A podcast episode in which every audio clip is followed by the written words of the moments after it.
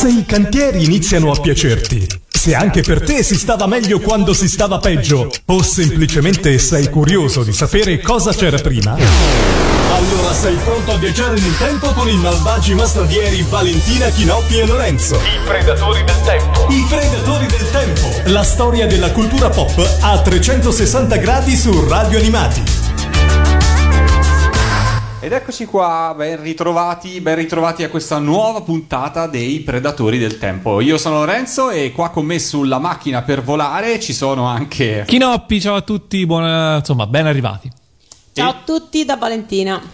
Bene, dai, ci ritroviamo dopo, si può dire, no? una settimana di, di, di, meritata. Dopo una settimana di riparazione della nostra macchina del tempo, siamo di nuovo qua. esatto, perché forse non sapete, voi siete all'ascolto, ma eh, riparare una macchina del tempo richiede del tempo. Richiede molto tempo. E quindi, sì. niente, i meccanici del tempo al giorno d'oggi scarseggiano, cioè, però. Manca però, la manovalanza, diciamo. Però devo dire che questo ha fatto un ottimo lavoro, infatti siamo di nuovo qui pronti per portarvi in giro per eh, portarvi insieme a noi a predare un po' quello che è il, il passato, il nostro passato che eh, in un modo o in un altro ci ha portati tutti qui, eh, ovvero tipo qui, eh, insomma qui, qui, qui no? in questo qui. studio di registrazione così, così bello. Ma per chi si fosse messo in contatto con noi per la prima volta e non sapesse che cosa sono i predatori del tempo, che cosa fanno i predatori del tempo, chi loro spiega? Beh, predano, no? Lo dice il nome stesso. Predano uh, il tempo. Predano il tempo. Uh, no, cosa facciamo? Um, quest'anno con questa trasmissione abbiamo deciso di uh, ripercorrere in maniera cronologica quelli che sono um, gli eventi, diciamo, principali o comunque le cose di interesse, o almeno di interesse nostro, da partire da qualche anno fa fino ad arrivare sempre più vicini ai giorni nostri. E abbiamo fatto due puntate in cui abbiamo parlato del 1900 1900 sì Lorenzo? 77 77 eh, e con grande successo direi di pubblico e di critica. Eh, ci troviamo invece quest'oggi nel 1978 perché insomma piano piano ci avviciniamo eh, ieri l'altro. Sì eh, l'anno di nascita del sottoscritto Valentina nel 77, tu sei nel... Io non ero ancora non nato. eri ancora nato, non eri oh, ancora quindi nato. ti cioè, sei perso delle cose fondamentali. Tu no, non credo. Beh, bah, insomma, insomma ma, diciamo, so. ma insomma, ecco. Ho letto, diciamo... ho letto delle recensioni su TripAdvisor che il 1978 non è stato niente di che. Ma io ho qualche ma, obiezione, tu vale? Ma io sì, anch'io. Tre stelle e mezzo a dir tanto. No, no, no, io gliene darei almeno cinque. Uh. Ricordiamo le coordinate per chi è all'ascolto con noi e mh, mm, vuole così dialogare interagire. Cercate il mio profilo Lorenzo Animati, chiedetemi l'amicizia se già non lo avete fatto e così potremo scambiare in diretta anche quattro chiacchiere e, e così parlare insieme del 1978. E Mi trovate su Facebook e le stelle TripAdvisor ovviamente sul mio profilo. Ehm, da dove partiamo? Perché ovviamente l'hai detto tu Chinoppi prima, insomma si parlerà di cinema, tv, eh, spettacolo, sigle, sport, curiosità e quant'altro, ma noi abbiamo un debole per l'animazione.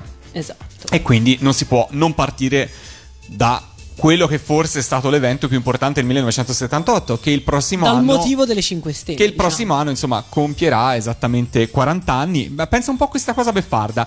Lui ne compie 40 dalla prima TV in Italia, io ne faccio 29 il prossimo Ma anno. guarda, pensavo che... incredibile. Ma è vero, gu- guarda queste cose così strane. A me Me ne sembra- davo di meno invece, guarda un po'. A me sembra di ricordare che abbiamo festeggiato il tuo ventinovesimo compleanno qualche anno Qualche fa. anno fa Vero? anche a Eh, me cioè, sembra, questo- questo déjà forse- vu. Forse mi sbaglio con qualcun altro. No, vabbè, detto questo, io non ho idea di cosa state parlando, non ho idea di quale sia questo evento così eh, imperdibile. Perché che... non c'eri. Eh, può essere, ma veramente non lo so. Qualcuno mi dà un indizio, così una dritta? Ma allora io farei. chiamerei un'annunciatrice se tu sei d'accordo per, Sì. per Certo. farci dare questa dritta, no? Io Certamente. sentirei lei che cosa ha da annunciare su Radio Animati e poi, e poi andiamo avanti. Perché no? Perché, Perché no? Io sentirei proprio lei. Allora, Annunciamo. ascoltiamo, passiamo la parola a Maria Giovanna Elmi. Signore e signori, tra poco per Radio Animati andrà in onda Atlas Uforobo.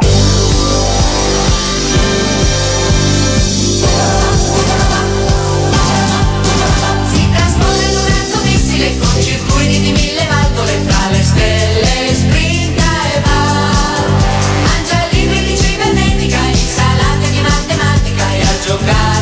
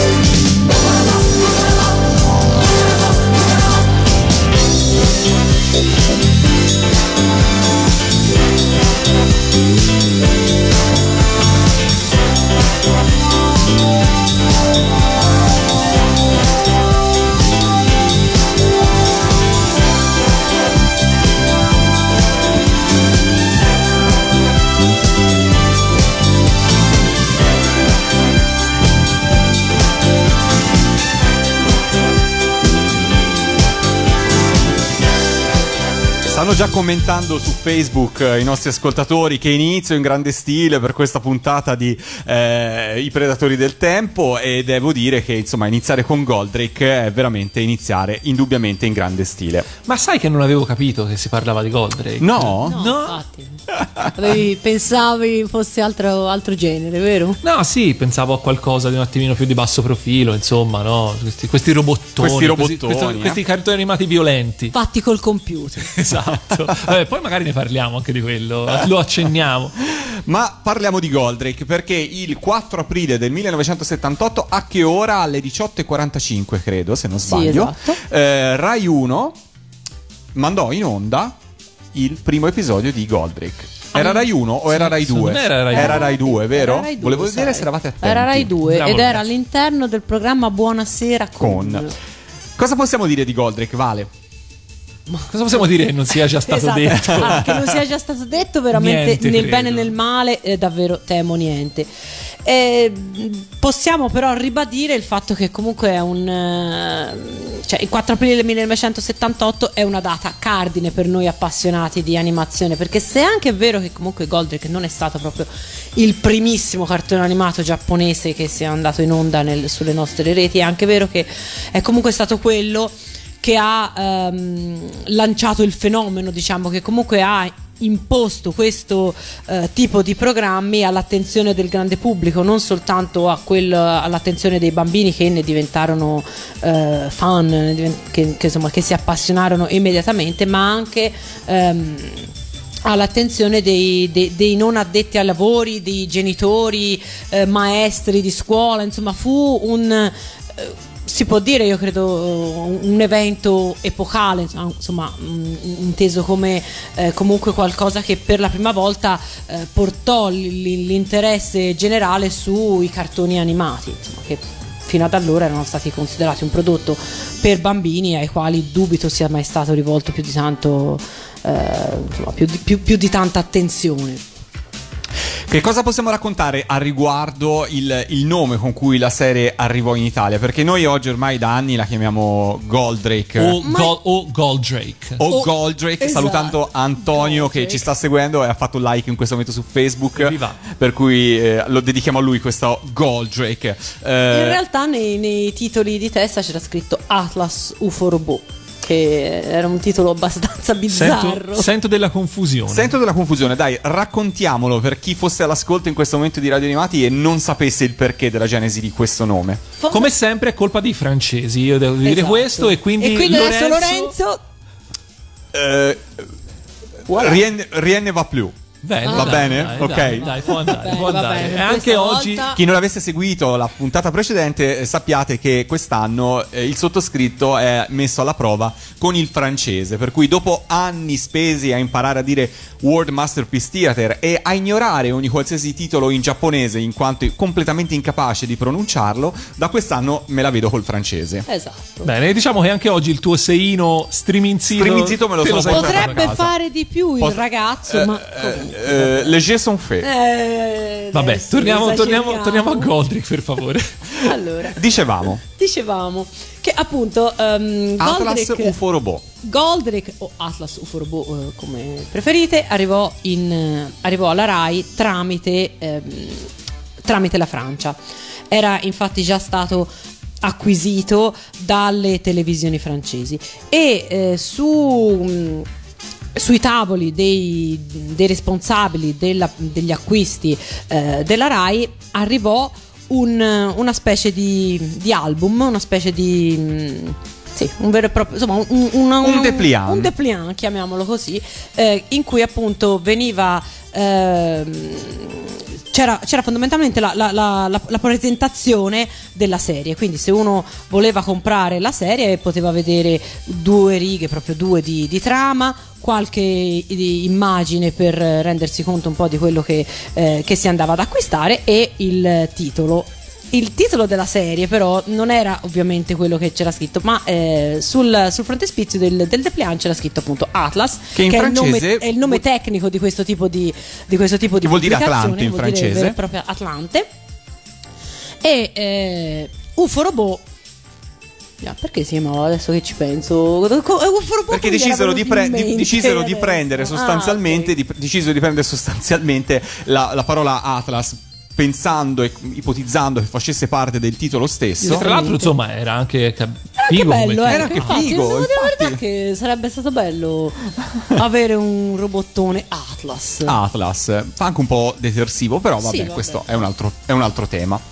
Beh, in effetti anche Goldrick smacchia più bianco, ne ha smacchiati tanti anche lui. No, però eh, è per lo stesso motivo per cui poi alla fine ci siamo ritrovati anche con dei nomi dei personaggi che non erano esattamente quelli, eh, quelli originali, cosa che poi in futuro ha creato anche dei problemi di continuity quando Mazinga Z è poi in seguito arrivato sui nostri, sui nostri schermi. Nessuno eh, per anni è riuscito a capire che, eh, che Rio Kabuto e Alcor no, erano Alcor era in realtà la stessa stessa persona, eh, però vabbè insomma è un personaggio Eh, secondario e siamo abituati alle sue figure come, come ricordi? Altra citazione.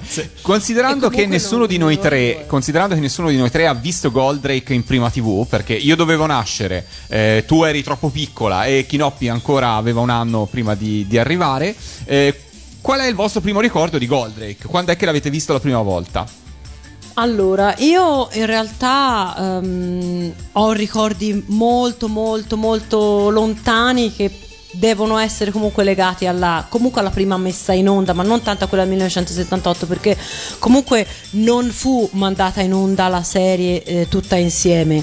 Fu mandata in onda a spezzoni, quindi le ultime puntate poi erano, eh, credo siano state programmate già nel 79, forse anche nel, nel 1980. Però a casa mia posso dirvi questo: c'era una foto che è andata perduta in un recente trasloco, una foto quasi sicuramente del 1978, eh, in cui ci sono io piccolina e mia sorella che era appena nata. E sullo sfondo la televisione e si vede benissimo l'immagine di si, si vede benissimo l'immagine di Goldrake. Io non ho nessun ricordo in realtà di quel giorno in cui sia stata fatta la foto, però questa foto è stata per anni sulla scrivania di, di mia madre, quindi era già seguito all'epoca, anche se io ho un ricordo abbastanza netto della, eh, sicuramente della, della prima replica, quando poi fu replicato dall'inizio alla fine. Beh, peccato non era un momento abbastanza Non triste. era, non era un momento abbastanza triste, diciamo eravamo lì lì, eh, vale, per farlo scattare, però molto non era, non era abbastanza triste. piena An- di momenti meravigliosi. anche se è una di quelle foto che, insomma, ad avercela ancora Eh. uno fa la gigantografia. Eh, sì, Vero. Il problema è che Vero, vero. eh, Ti sto rattristando un po'. a casa mia vanno perse cose molto più importanti. E voi che siete all'ascolto, fate il commento sul post sulla nostra pagina Facebook se vi ricordate qualcosa della prima TV di Goldrick, se c'eravate, oppure se vi ricordate la prima messa in onda, lo potete fare, poi magari dopo leggiamo qualche messaggio. Nel frattempo saluto Andrea e saluto Renzo che sono già in contatto con noi, anche Tati, eh, anche Stefano, Nadia, Simone, Chiara, Carlotta, Lorenzo e insomma tutti gli altri che sono già collegati con noi su Radio Animati per questa nuova puntata di I Predatori del Tempo. Cos'altro possiamo dire di Goldrake? Ma io personalmente non ho. Non ricordo. Non, non riesco a. eh, a collocare c- cronologicamente, temporalmente i miei primi ricordi di, di Goldrake. Sono abbastanza sicuro che eh, la prima volta che ho seguito la serie un po' eh, con continuità ero già relativamente grandicello eh, perché comunque insomma Goldrake è sparito dalle televisioni ma mh, non eh, così insomma non recentemente però neanche così indietro nel tempo come per esempio un Gundam. Eh, posso dire che non mi ha mai fatto del tutto impazzire Goldrake Sì, Si lo puoi offende dire, qualcuno? tuttavia io poi non ti rivolgerò mai più la parola. ecco allora comincia perché Nel frattempo abbiamo Fabrizio che ci scrive e dice eh, Ciao ragazzi, nel libro di Massimo Nicora su Goldrake, che è molto ben documentato, lui afferma che Atlas, più che una svista o un equivoco, sia stata una scelta consapevole. Mm, fidia- fidarsi, no? Perché sai... Sarebbe interessante sapere però che cosa l'ha motivata una scelta del Eh, esatto, genere, soprattutto perché- una scelta che poi col tempo non si è mantenuta, Eh, per cui esatto. sarebbe però interessantissimo sarebbe saperlo. interessante sapere perché. Ma allora, fra i protagonisti che all'epoca c'erano e che possono dirci la sua, perché eh, oggi ci fa sorridere, parliamo di Atlas eh, Uforobo, parliamo insomma del- degli adattamenti, i nomi e quant'altro, però insomma c'è da pensare che nel 1978 vivevamo in un'epoca ben diversa dalla nostra, per cui se oggi i cartoni giapponesi o comunque l'animazione in generale è stata ben sdoganata, in quegli anni rappresentava, a prescindere da Goldrake, veramente una rottura.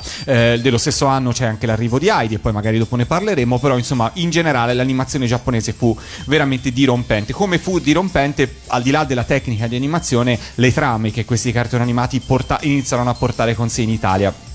E ovviamente in Italia è anche il paese della polemica, per cui tutta la polemica intorno a Goldrake presto si accese, eh, erano cartoni animati tacciati di violenza e quant'altro. Ma c'è un personaggio che abbiamo sentito in apertura proprio di questa puntata di eh, I Predatori del Tempo che era Maria Giovanna Elmi. Maria Giovanna Elmi, eh, storica, annunciatrice della RAI, nonché conduttrice di tante trasmissioni, era la persona che in quegli anni eh, ebbe il privilegio di annunciare proprio la prima messa in onda di Goldrake ed ebbe anche il- un ruolo importante per difendere in qualche modo Goldrake stesso e i cartoni animati giapponesi in generale.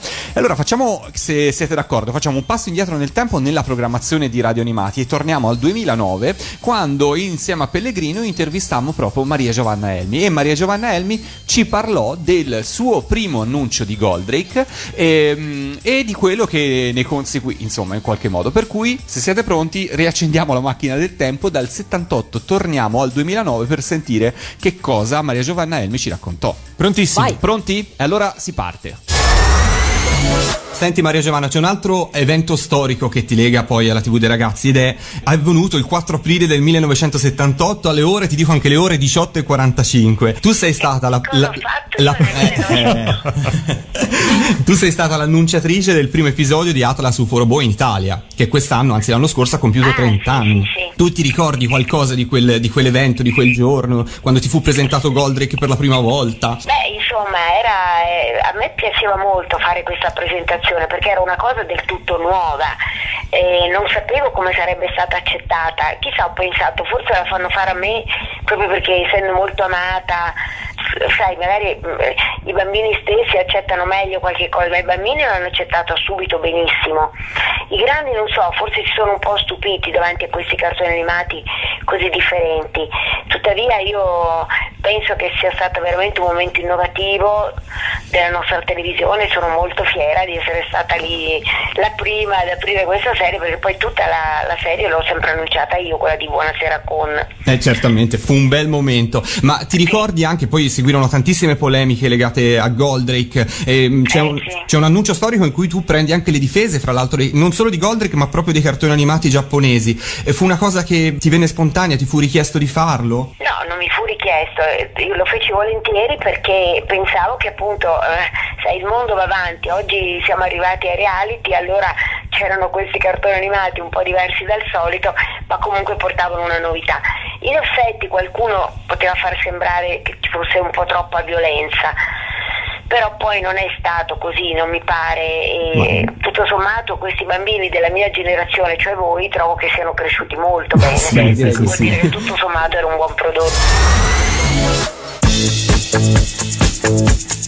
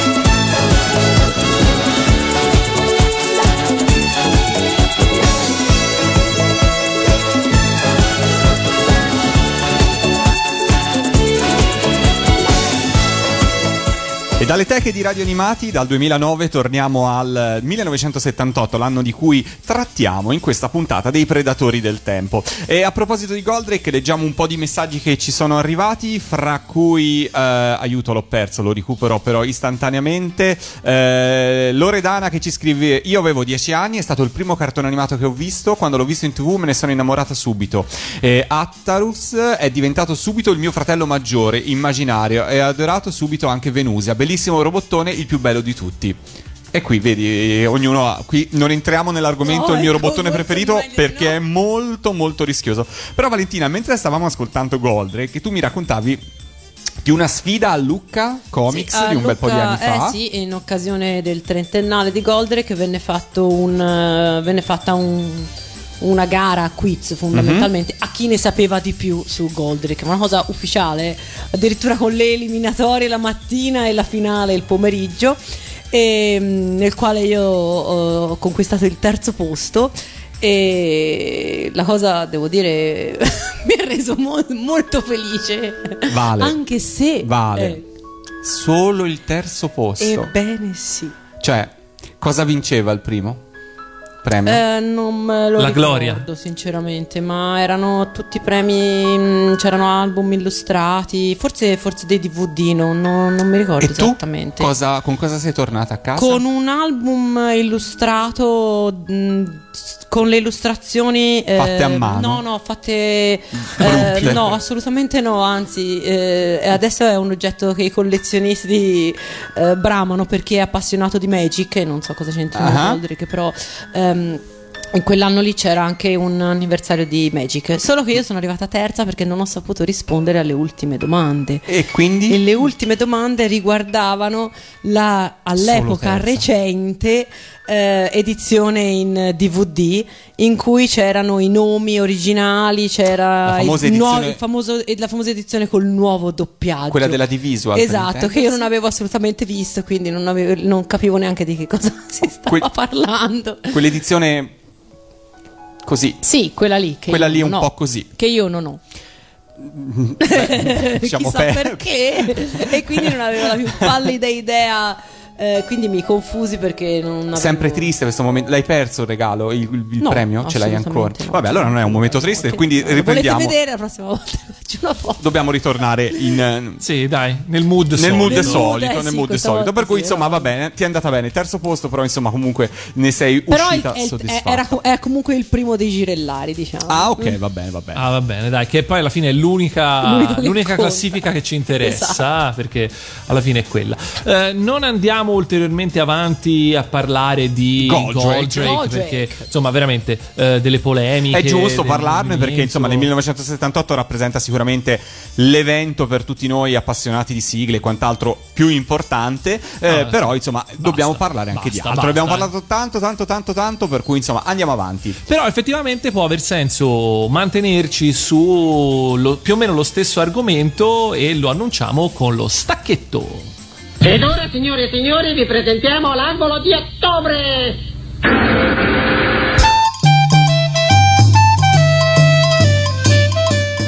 E con una delle musichine più belle della storia dell'animazione giapponese e non eh, ci introduce all'angolo di ottobre. Per chi non l'avesse incrociato eh, nella scorsa puntata, l'angolo di ottobre è quel momento in cui noi prendiamo un evento assolutamente casuale, avvenuto però nell'ottobre dell'anno 78. Esatto, in questo caso il 78. Eh, che succede? Beh, partiamo da un fatto di cronaca anche insomma non particolarmente bello perché eh, nella notte tra il 14 e il 15 ottobre del 1978 eh, al largo di San Benedetto del Tronto, quindi nell'Adriatico, ehm, muoiono purtroppo due pescatori che erano come, come sempre a largo per pescare. Ehm, di lì a poi eh, questo è un evento che rientra insieme a tutta un'altra serie di eventi e testimonianze perché pare che eh, in quel tratto di mare avvenissero cose non eh, spiegabili da- dalla scienza o comunque sicuramente non spiegabili dai pescatori che vi si trovavano a contatto. Si parla di colonne d'acqua, si parla di luci e bagliori abbaglianti. Si parla di mare che ribolliva, di onde anomale, insomma, eh, all'epoca si parlava di, per l'appunto di UFO eh, ed è stato un periodo in cui l'Abruzzo era diventato un po' il centro del mondo non soltanto per gli appassionati di ufologia e di paranormale, ma insomma pare che ehm, piano piano col susseguirsi delle testimonianze la stampa sempre di più ha- si è interessata all'argomento e addirittura pare che, eh, che giornalisti da varie parti del mondo hanno cominciato a presentarsi e a seguire eh, la cosa. Pare anche si, si parla di una diretta a fiume eh, da parte di Emilio Fede che all'epoca lavorava in Rai per parlare dei- de- di quello che era diventato, che era stato soprannominato il triangolo dell'Adriatico eh, per eh, così ricordare il ben più famoso triangolo delle Bermude che sempre negli anni 70 era eh, diventato popolare ed era insomma un- un- una, una parola che era eh, diventata di uso comune. Ovviamente ci sono varie testimonianze, ci sono vari servizi. È stata fatta anche una puntata di Voyager eh, con dei, dei video, dei filmati di epoca di testimonianze appunto dei pescatori che erano stati coinvolti, anche, anche testimoni oculari. Eh, e come al solito, quando si parla di queste cose, in realtà non c'è, non c'è una risposta, nel senso che eh, la scienza prova a dare una spiegazione che, non- che probabilmente non, non collima perfettamente con tutto quanto, però è effettivamente molto difficile eh, fare delle ipotesi quando non ci sono né, né foto né filmati né nessun tipo di eh, testimonianza video o audio diretta e ovviamente eh, i più appassionati di teorie eh, di incontri ravvicinati eccetera eccetera eh, portano avanti questa eh, le, le peggiori teorie anche complottistiche per esempio eh, come se si dice che sotto il Gran Sasso ci siano delle basi segrete americane dove vengono fatti degli esperimenti su dei corpi alieni a stile Roswell e che appunto in realtà Un'ipotesi che trovo molto affascinante è il fatto che di lì a poco c'è stato lì vicino un terremoto, eh, se non sbaglio quello dell'Irpinia, eh, che insomma ha fatto molti danni e ehm, una teoria divertente è che ehm, eh, in realtà gli extraterrestri fossero venuti per aiutarci perché avevano previsto questo evento e che in realtà grazie alla loro attività eh, i, i danni siano stati in realtà molto inferiori rispetto a quelli che sarebbero potuti essere senza il loro intervento. Sai che questa notizia da un certo punto di vista mi, così, dire, mi tranquillizza perché nell'epoca dei social network dove vedo gente in giro che afferma tipo che la Terra è piatta o altre del genere, eh, sapere che comunque anche 40 anni fa in qualche modo si così spaziava in teorie abbastanza varie e in qualche Abbastanza modo fantasiose. abbastanza fantasiose e abbastanza confortante per quanto poi insomma lascio assolutamente la libertà a ognuno di credere o meno agli alieni però insomma questo dà una speranza personalmente Ovviamente ancora al giorno d'oggi non, eh, tutti questi fatti rimangono aperti e, e niente, chissà, magari un giorno, un giorno scopriremo che, che gli extraterrestri sono davvero tra noi e che tutti gli scettici avevano torto, chi lo sa. Chi lo sa, chi lo sa. Facciamo un altro break musicale con una sigla di una trasmissione che in quell'anno, insomma, andava per la maggiore. Esiste tuttora la trasmissione, si chiama. Eh, si chiamava Domenica In e una delle sigle che nel 1978 Domenica In ha avuto era cantata da I Gatti di Vicolo, I Gatti Vicolo Miracoli, anzi senza il D, ed è stata un grande cult ed è tuttora conosciutissima, capito?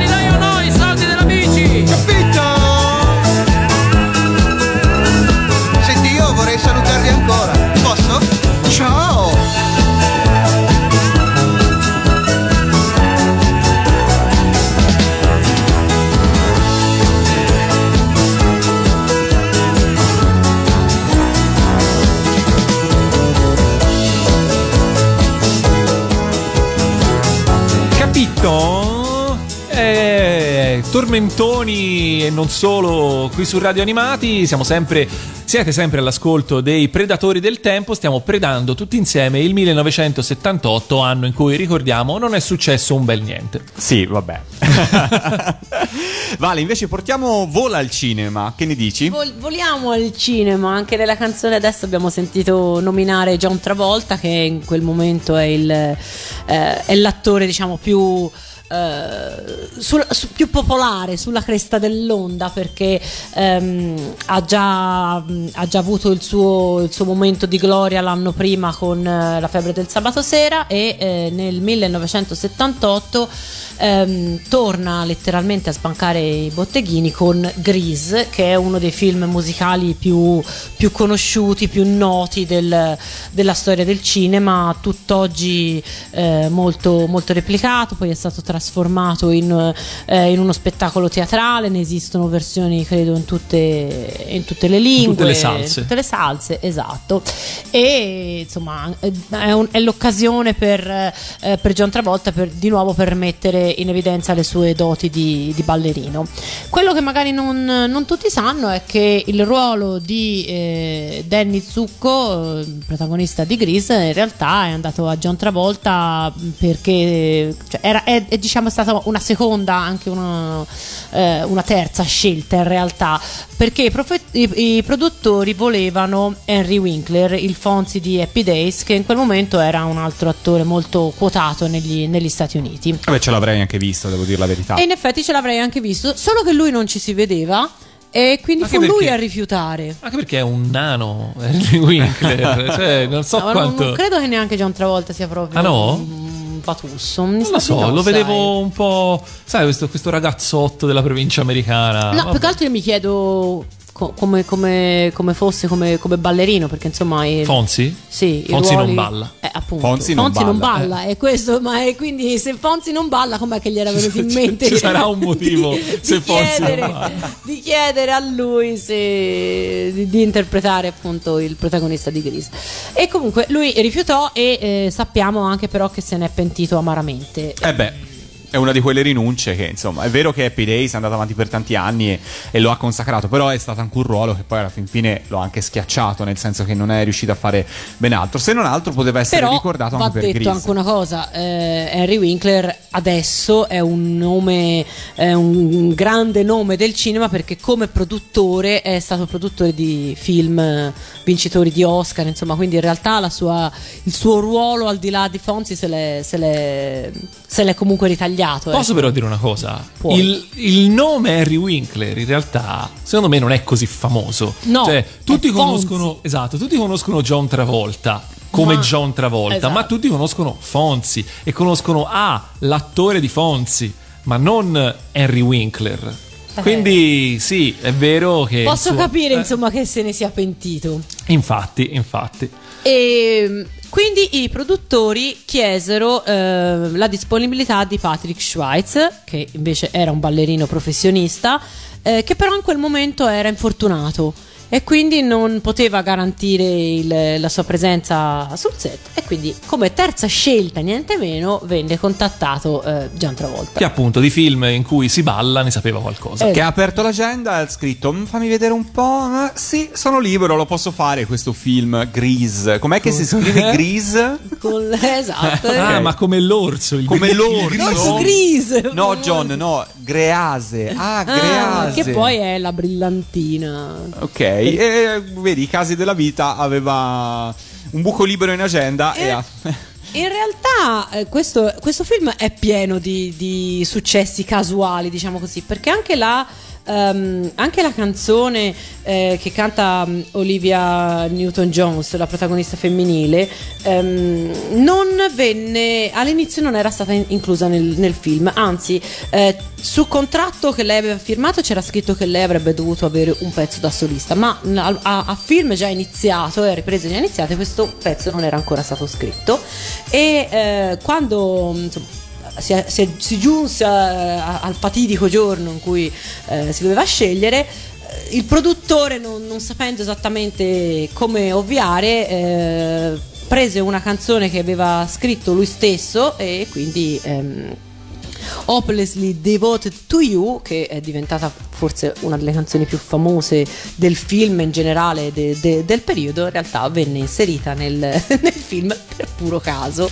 A proposito di cose casuali e più o meno non volute, c'è questa cosa che non sapevo e che ho scoperto molto recentemente, che c'è un, un grosso errore di, di traduzione nella versione italiana. Non so se c'è stato un solo doppiaggio di Grease in italiano. Che io sappia, sì. Ah, Comunque c'è un errore di traduzione, adattamento in una delle scene finali, ovvero quando c'è la corsa di- delle auto, eh, perché eh, in originale, eh, in originale ehm, i, due, i due corridori si dicono eh, We Run for Pinks e eh, il, l'adattatore italiano ha pensato che Pinks fossero le Pink Lady, no? cioè il gruppo di ragazze di cui facevano parte eh, poi alla fine anche Olivia Newton-John, eh, eccetera, eccetera. Ehm, in realtà le Pinks sono praticamente le- il foglio, non il foglio rosa da noi, ma molto simile, cioè sono i fogli di proprietà delle auto. Quindi in realtà quello che fanno in originale è correre per la macchina, cosa che si vede tra l'altro anche in molti altri film, no? Chi vince si tiene la macchina. Eh, in realtà eh, in italiano viene, fa- viene data tutta una, un- una- un'accezione eh, più diciamo tra il romantico o comunque il non è detto romantico fosse anche proprio insomma più verso le ragazze quindi corriamo per loro e chi vince eh, se le Chi becca vince se le becca. Esatto, dici? sì, però le macchine, non, Esatto. non- non le ragazze. Non le anche, Perché, ragazze. anche perché magari alle ragazze bisognava chiedere se erano d'accordo, cosa che invece una macchina magari non lo chiedi. Eh, e quindi, e non è, ora in questo momento non mi vengono in mente altri casi, però è, è vero che eh, i, i- i film e i cartoni animati sono abbastanza eh, pieni di questi, di questi casi in cui un piccolo errore di traduzione cambia completamente il significato di una scena. Sarebbe bello un giorno provare a, eh, a così metterne insieme un po' e, e a vedere se ce ne viene in mente qualcuno. Allora, io direi di fare un'altra pausa musicale, visto che siamo su Grease, di ascoltarci un brano dalla colonna sonora di Grease, perché quell'anno nella hit parade dei 45 giri più venduti Grease eh, è presente con più brani, perché alla 20 ventunesima posizione dei 45 giri più venduti nel 1978 troviamo Summer Night, ma alla posizione numero 12, l'abbiamo detto prima, Olivia Newton-John e John Travolta sono presenti con You Are the One That I Want. E allora direttamente dalla colonna sonora di Grease eh, mettiamoci la gelatina nei capelli. Io Kinoppi, insomma, è come lucidarsi una boccia perché non ho Ecco. più niente. tu, beh, quasi. Vale, solo tu, vai. Ti puoi ingelatinare i capelli. eh. Mi sembra il momento. E che Grease sia.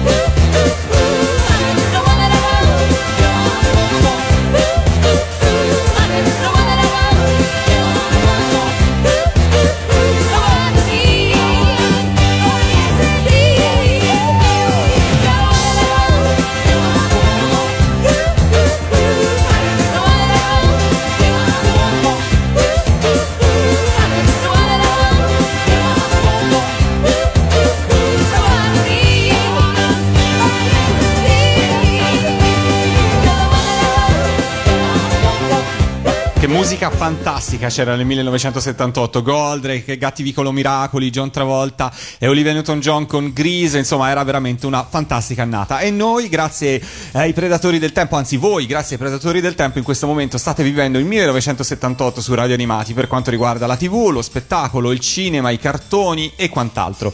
Lo abbiamo già fatto nelle altre puntate, lo facciamo anche in questa, di citare quelle serie di animazione nipponica che nel 1978 non sono arrivate in Italia, ma sono uscite in Giappone. Perché magari, insomma, così potrete interagire con noi su Facebook e dirci qual è la preferita fra la vostra preferita fra queste serie. Allora, quindi ascoltate bene e poi scriveteci ehm, quella che è la vostra preferita.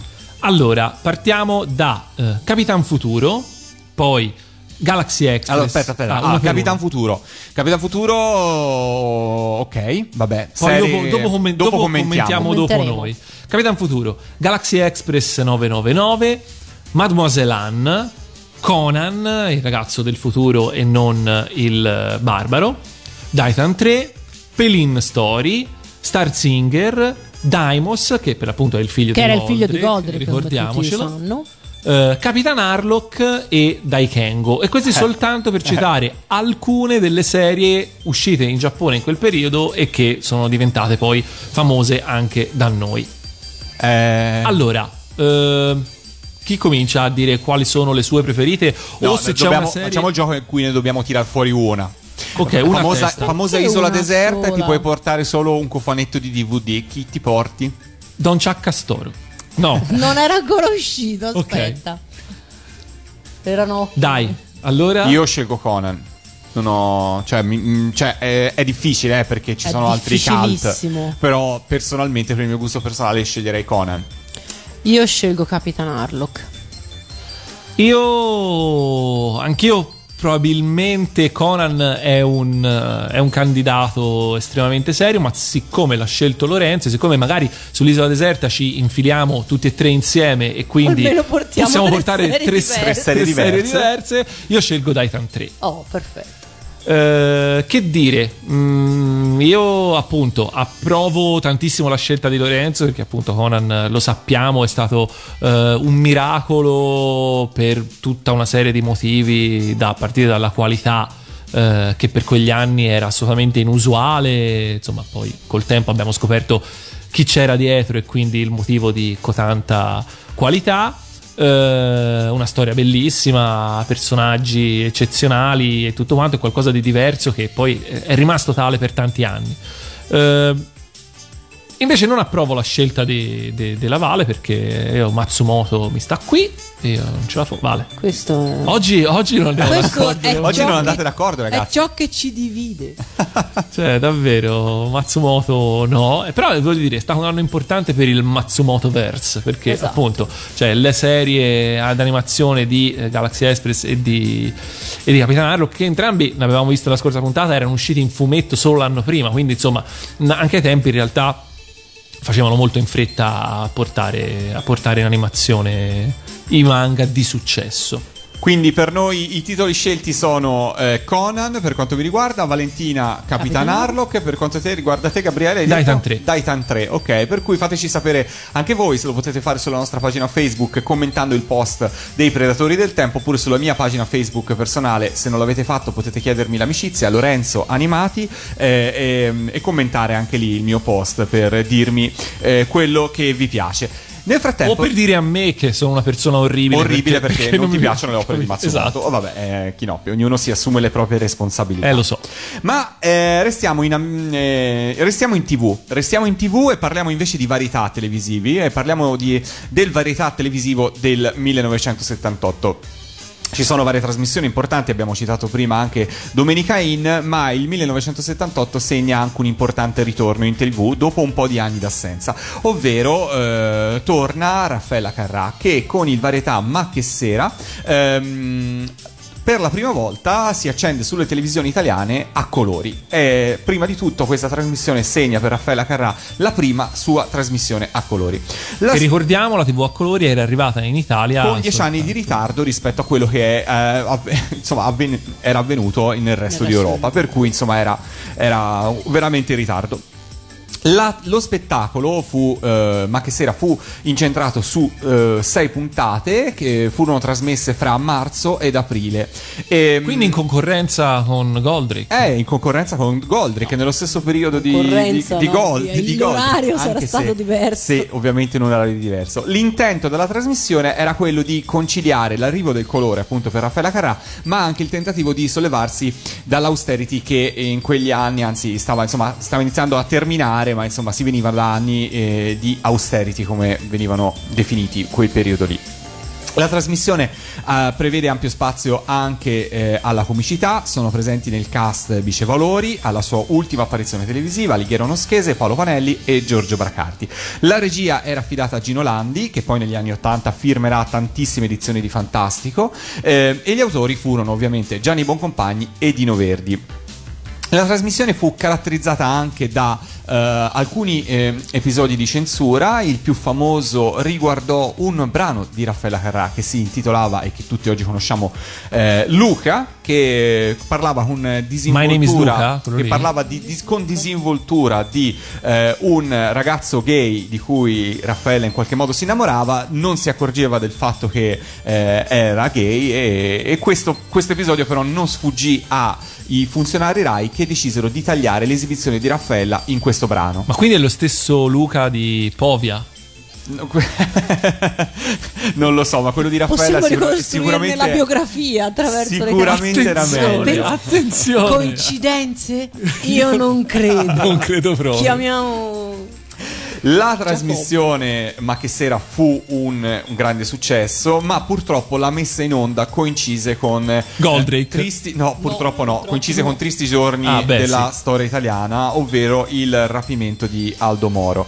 E nonostante Raffaella Cara stessa eh, chiese ai vertici Rai di ehm, sospendere o comunque posticipare la messa in onda del programma, la sua richiesta non fu accolta. Nel 1999 Raffaella Carrà durante un'intervista eh, dichiarò il giorno che rapirono Moro telefonai alla Rai e dissi vi prego non mandate in onda il mio varietà e invece andò in onda lo stesso. Eh, rapivano Moro e io cantavo come bello far l'amore da Trieste in giù. Mi vergognai così tanto che non tornai in Italia per un- molto tempo. Ed infatti c'è da dire che dopo questa trasmissione Raffaella Carrà ehm, sparì almeno in veste di presentatrice eh, televisiva per almeno due anni, tornò nel 1981 su Rai 2 con la trasmissione eh, Mille Milioni, eh, che non fu un grande successo, poi magari quando arriveremo a quell'anno ne parleremo, eh, però ci lasciò senz'altro una di, uno, una di quelle sigle, uno di quei brani che ha segnato un'epoca e che tutti oggi continuano a cantare e a ricordare. Le- non si può ovviamente imputare a lei il periodo storico che l'Italia stava vivendo, né ovviamente la scelta di eh, continuare ad andare in onda in un periodo così difficile. Però per celebrare il 1978 e per celebrare uno dei successi più importanti di Raffaele Carrà, io direi di ascoltarcela. Che ne dite? Volentieri. Andiamo. Correva l'anno 1978.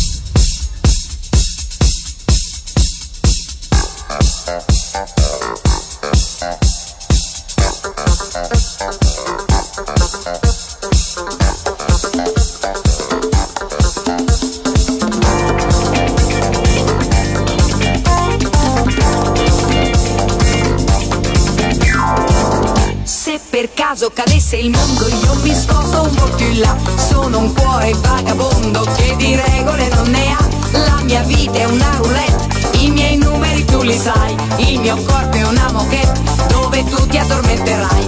Ma girando la mia terra io mi sono convinta che Non c'è odio e non c'è guerra quando a letto l'amore c'è. Com'è bello far l'amore da Trieste in giù. Com'è bello far l'amore, io son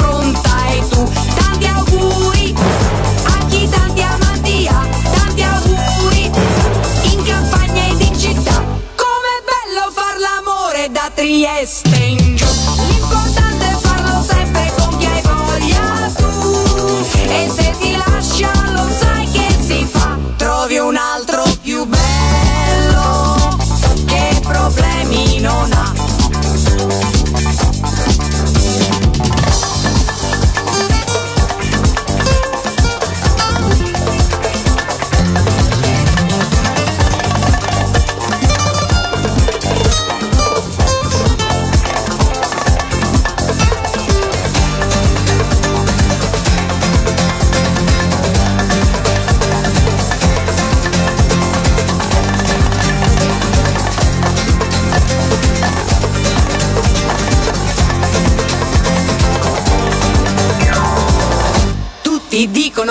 l'amore fa braccetto con la follia Ma per una che è già matta tutto questo che vuoi che sia Tante volte l'incoscienza è la strada della virtù. Litigare, litigare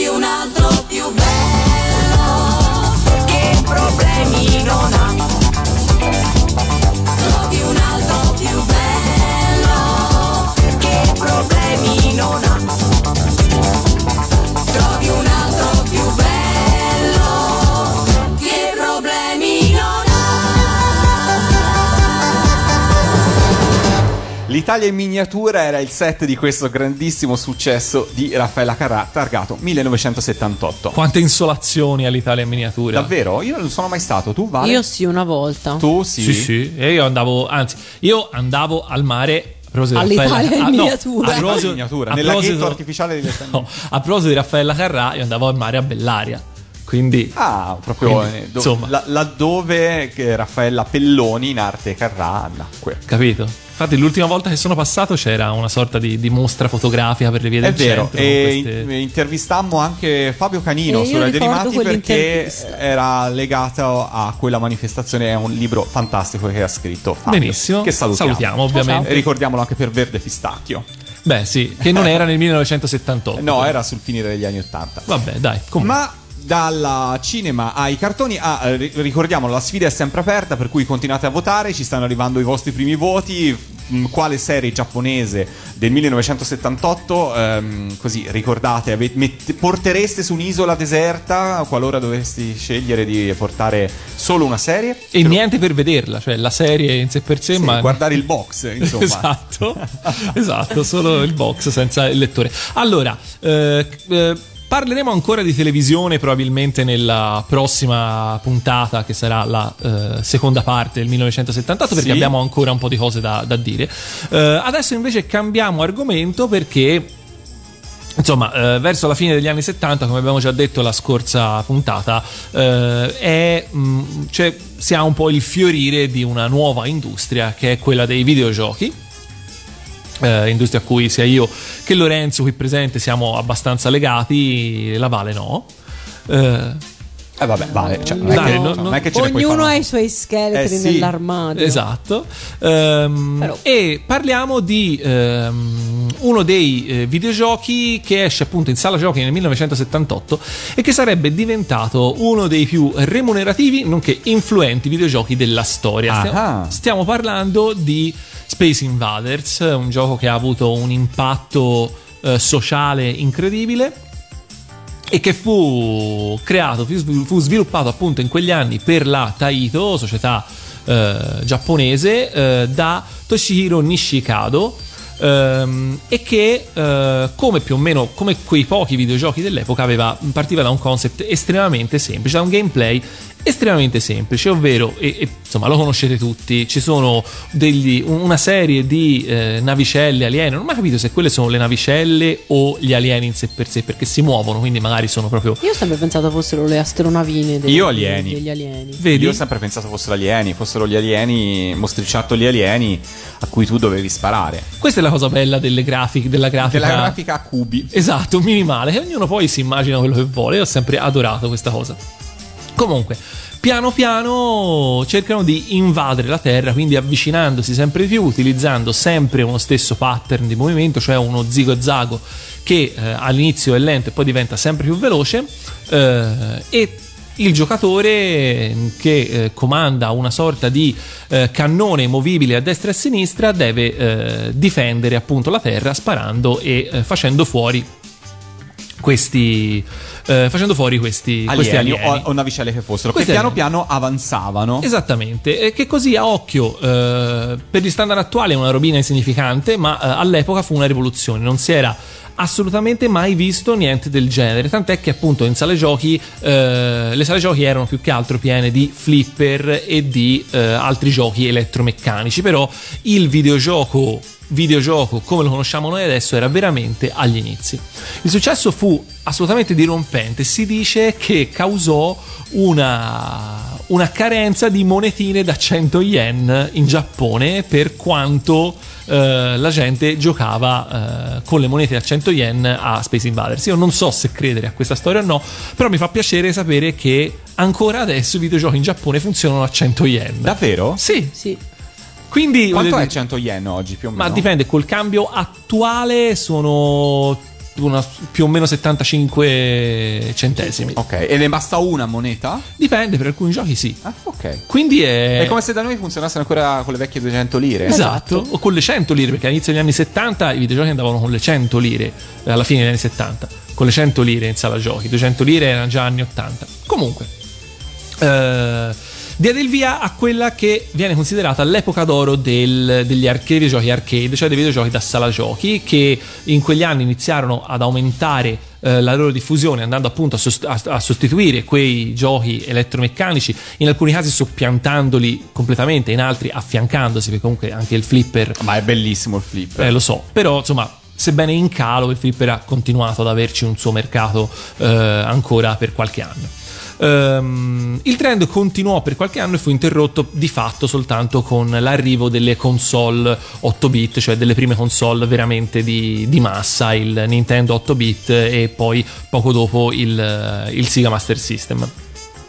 Eh, a proposito di console, nel 1980 Space Invaders fu convertito per Atari, 2000 Atari 2006, di cui abbiamo parlato Nella scorsa la scorsa puntata. puntata, eh, e eh, questa conversione, quindi l'uscita di Space Invaders nei negozi di videogiochi, eh, contribuì a quadruplicare le vendite dell'Atari 2006 eh, e quindi si tratta di una vera e propria del primo esempio di killer application nel campo dei videogiochi. Adesso se ne parla, no? Di, di killer application, cioè quel- quei videogiochi che eh, vengono, per cui viene data l'esclusiva a una sola console e che servono appunto a promuovere, specialmente quando la console è molto giovane, a promuovere l'acquisto perché è l'unico modo con cui puoi giocare a quel gioco. Esattamente quello che successe nel 1980. Eh, qualche piccola nota tecnica che piacciono molto a me e Lorenzo. Ehm, Nishikado, il programmatore, ebbe un sacco di problemi nella realizzazione del gioco, eh, principalmente a causa delle limitazioni dell'hardware. Lui stesso dichiarò che eh, ha speso molto più tempo nel progettare e sviluppare l'hardware necessario a far girare il gioco che non poi a sviluppare il gioco stesso. Ehm, alla fine, dovendo scendere a molti compromessi, rinunciando a varie cose avrebbe voluto ammettere, per esempio ai colori. Infatti, eh, il gioco Space Invaders è assolutamente in bianco e nero eh, e alle volte c'erano nelle sale giochi dei- degli adesivi attaccati sullo schermo per simulare Un po' di colore. per simulare i colori e quindi Io però sull'Atari 2006 me lo ricordo a colori. Infatti nel 2006 sì, si parla dell'edizione originale Del per 78. Tra l'altro poi sono uscite diverse, per esempio già l'edizione della Midway eh, rifatta per il mercato americano era già diversa. Perché per esempio il primo Space Invaders pare avesse uno schermo eh, orizzontale, mentre invece quello della Midway aveva uno, scher- uno schermo verticale e contribuì anche questo a rendere standard gli schermi verticali all'epoca. Perché all'epoca i videogiochi hanno tutti lo schermo verticale o quasi. Eh, mm, brava- sì, dicevamo, eh, quando arrivò a testare il gioco, Nishikado, questa cosa mi fa molto ridere perché è vera. ehm, gioco finito, va a testarlo e si rende conto che eh, col- man mano che venivano eh, distrutti gli alieni. eh, il gioco diventava più veloce perché? Perché aveva meno oggetti da muovere sullo schermo e quindi il processore o insomma quello che era eh, il chip che guidava eh, aveva meno lavoro da fare e quindi andava più veloce. Piuttosto che limitare, questo era di fatto un bug di design, eh, decise che era, era bello così perché di fatto aumentava la velocità man mano che, il, che, che Non lo lo sapevo aumentava. questo, non lo sapevo. Ed è una cosa, ed è secondo me una cosa molto molto molto molto carina e fa vedere come alle volte il genio sta anche in queste piccole cose, cioè nel, nel- nel piegare gli errori a proprio favore.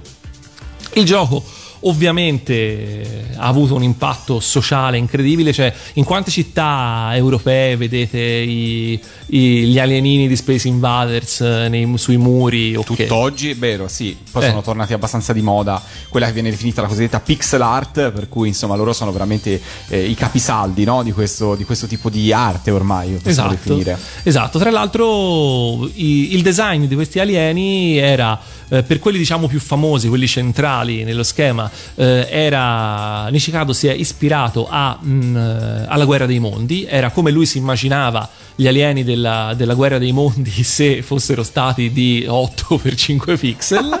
Eh, e gli altri invece le altre navicelle o alieni erano ispirate rispettivamente a dei granchi e a dei calamari eh, quindi insomma, mh, dalle- ovviamente si trae ispirazione dalle cose più, più comuni per creare poi un'icona assoluta di quello che è la cultura pop della fine degli anni 70 e poi anche degli anni 80.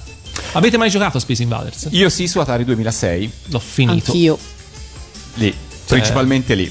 L'ho Eh, finito. Ed era, davvero. penso, il gioco più bello per Atari 2006, Sì. senza mm, ombra di dubbio. Non lo so, me. però sì, de- dei gran pomeriggi. Allora, io direi di tornare, anzi no, di spostarci semplicemente in Giappone. Siamo sempre nel 1978, i ragazzi giapponesi, dopo che erano stati in sala giochi a giocare a Space Invaders, tornavano a casa e a guardarsi una serie di animazione. E guardando un po' quello che avete votato e avete scelto eh, fra le varie possibilità che vi abbiamo dato prima, io direi di eh, scegliere di ascoltarci il vincitore, ovvero, mi spiace per te, caro Kinoppi, ma vince Capitan Harlock. No, ma va bene. eh.「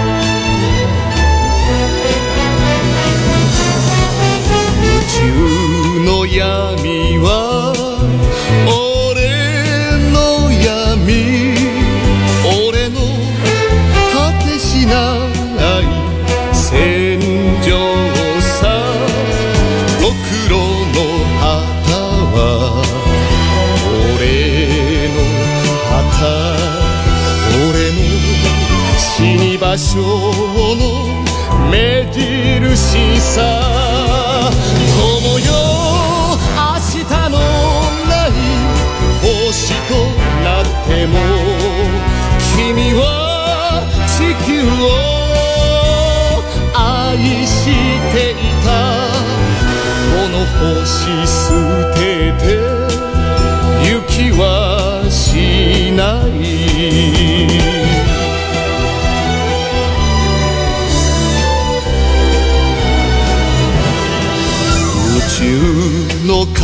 風は俺の風俺の果てしないさすらいさ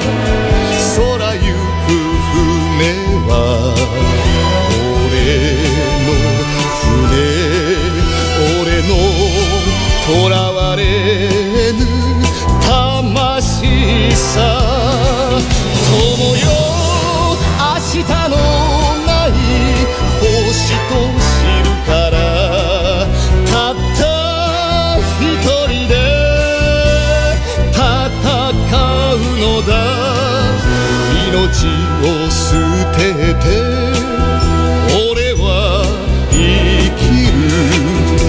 命を捨てて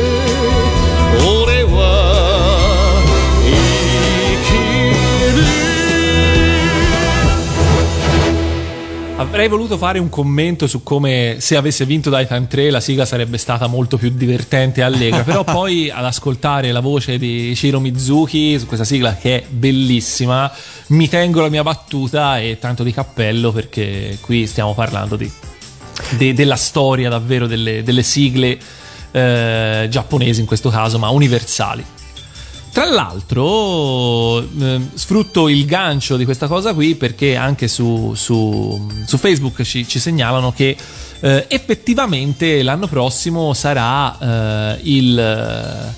Sarà il quarantennale di, di Goldrake eh, in, eh, in Italia e potrebbe essere una buona occasione per quest'anno cominciare a stressare il buon Gianluca Del Carlo, visto che Luca Comics si avvicina, per cercare di convincerlo una volta tanto a portarci, a portarci magari Ciro Mizuki sul palco di Luca Comics. Io commento con assolutamente sì. Assolut- Direi che assolutamente sì. Faremo del nostro meglio perché, insomma, ehm, sarebbe veramente un colpo incredibile. Quest'anno sarebbe stato perfetto. Eh, lo so, però eh, non, non dipende solo da noi, No, così certo. come non dipende solo da Gianluca. No, anzi, cui insomma, lui fa sempre un grandissimo lavoro e lo salutiamo se è all'ascolto, non credo. Non credo perché questi, in questi figura se Gianluca ha quanto? Una settimana dall'inizio di Luca Comics neanche ha del tempo anche solo Per per, solo per ascoltare, per respirare. Però insomma facciamo un saluto a distanza così a eh, tutti gli amici di Luca Comics eh, che insomma che rincontreremo la prossima settimana in quel di Lucca.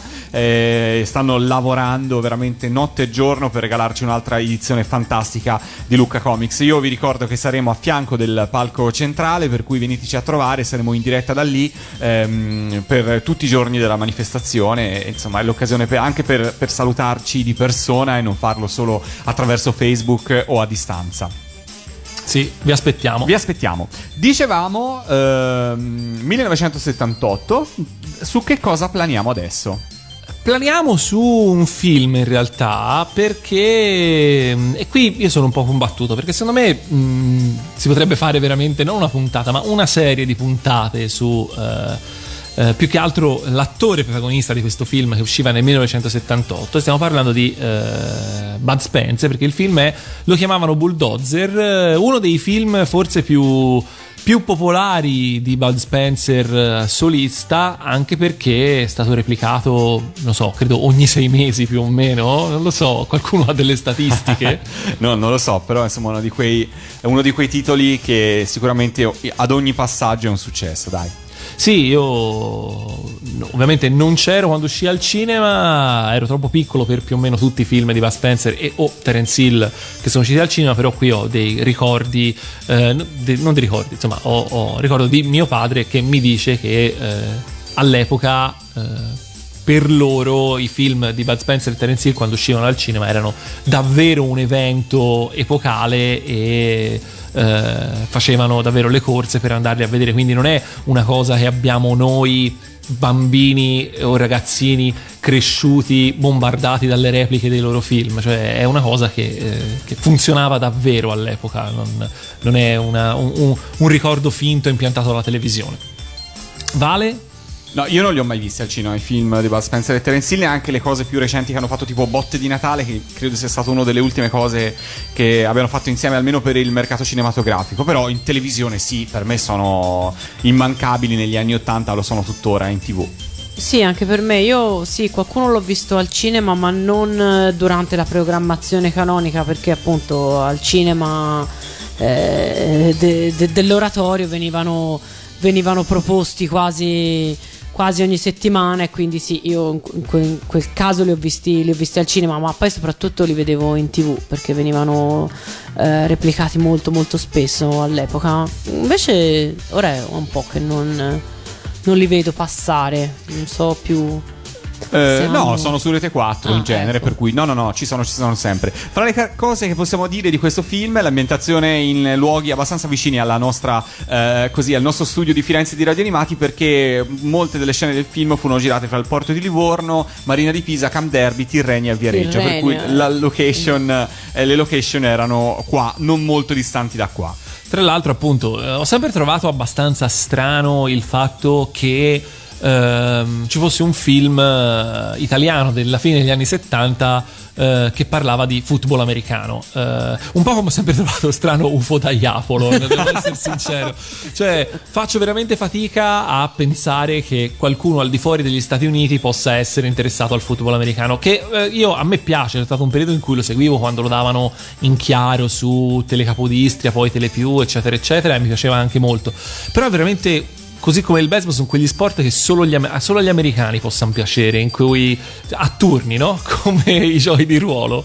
Ehm, detto questo, il- era vero che all'epoca in un periodo si parla, citavi prima eh, tu Lorenzo se non sbaglio eh, si parlava di uscita da un periodo di austerity, no? Sì. Eh, in quel periodo lì in realtà le, le basi americane in Italia avevano comunque un- una certa...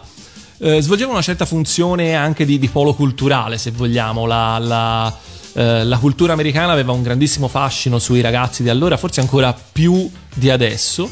Eh, e quindi sì, gli americani giocavano a football e quindi i ragazzini toscani in questo caso giocavano a football americano. Poi insomma la storia del film la conoscete tutti, Bud è sempre Bud e soprattutto eh, la colonna sonora, eh, qui di nuovo abbiamo degli Oliver Onions davvero in forma strepitosa e qui si richiude il discorso con Luca Comics, no? Eh sì, esatto, per cui insomma, se avete qualche domanda per loro, magari faremo noi le domande anche al posto vostro, vi ricordo l'appuntamento con gli Oliver Onions proprio al prossimo Lucca Comics per Radio Animati on Stage, ovvero un'ora di chiacchiere insieme ai protagonisti delle sigle TV, in eh, particolare autori oltre che interpreti, eh, per conoscerli meglio, quando un giorno è appena finito un nuovo giorno è appena iniziato. No, in realtà per ascoltarci anche un po' di musica, perché poi suoneranno, gli ospiti suoneranno sul palco in una, for- una versione un po' acustica, eh, ci saranno anche delle sorprese. In particolare gli Oliver Onions avranno cose importanti- importantissime da dirci, per cui sarà un appuntamento assolutamente da non perdere. No spoiler. No spoiler, assolutamente no spoiler. Ce li ascoltiamo gli Oliver Onions? Beh, io direi proprio di sì, proprio dal film Bulldozer, ascoltiamoceli con l'omonimo titolo.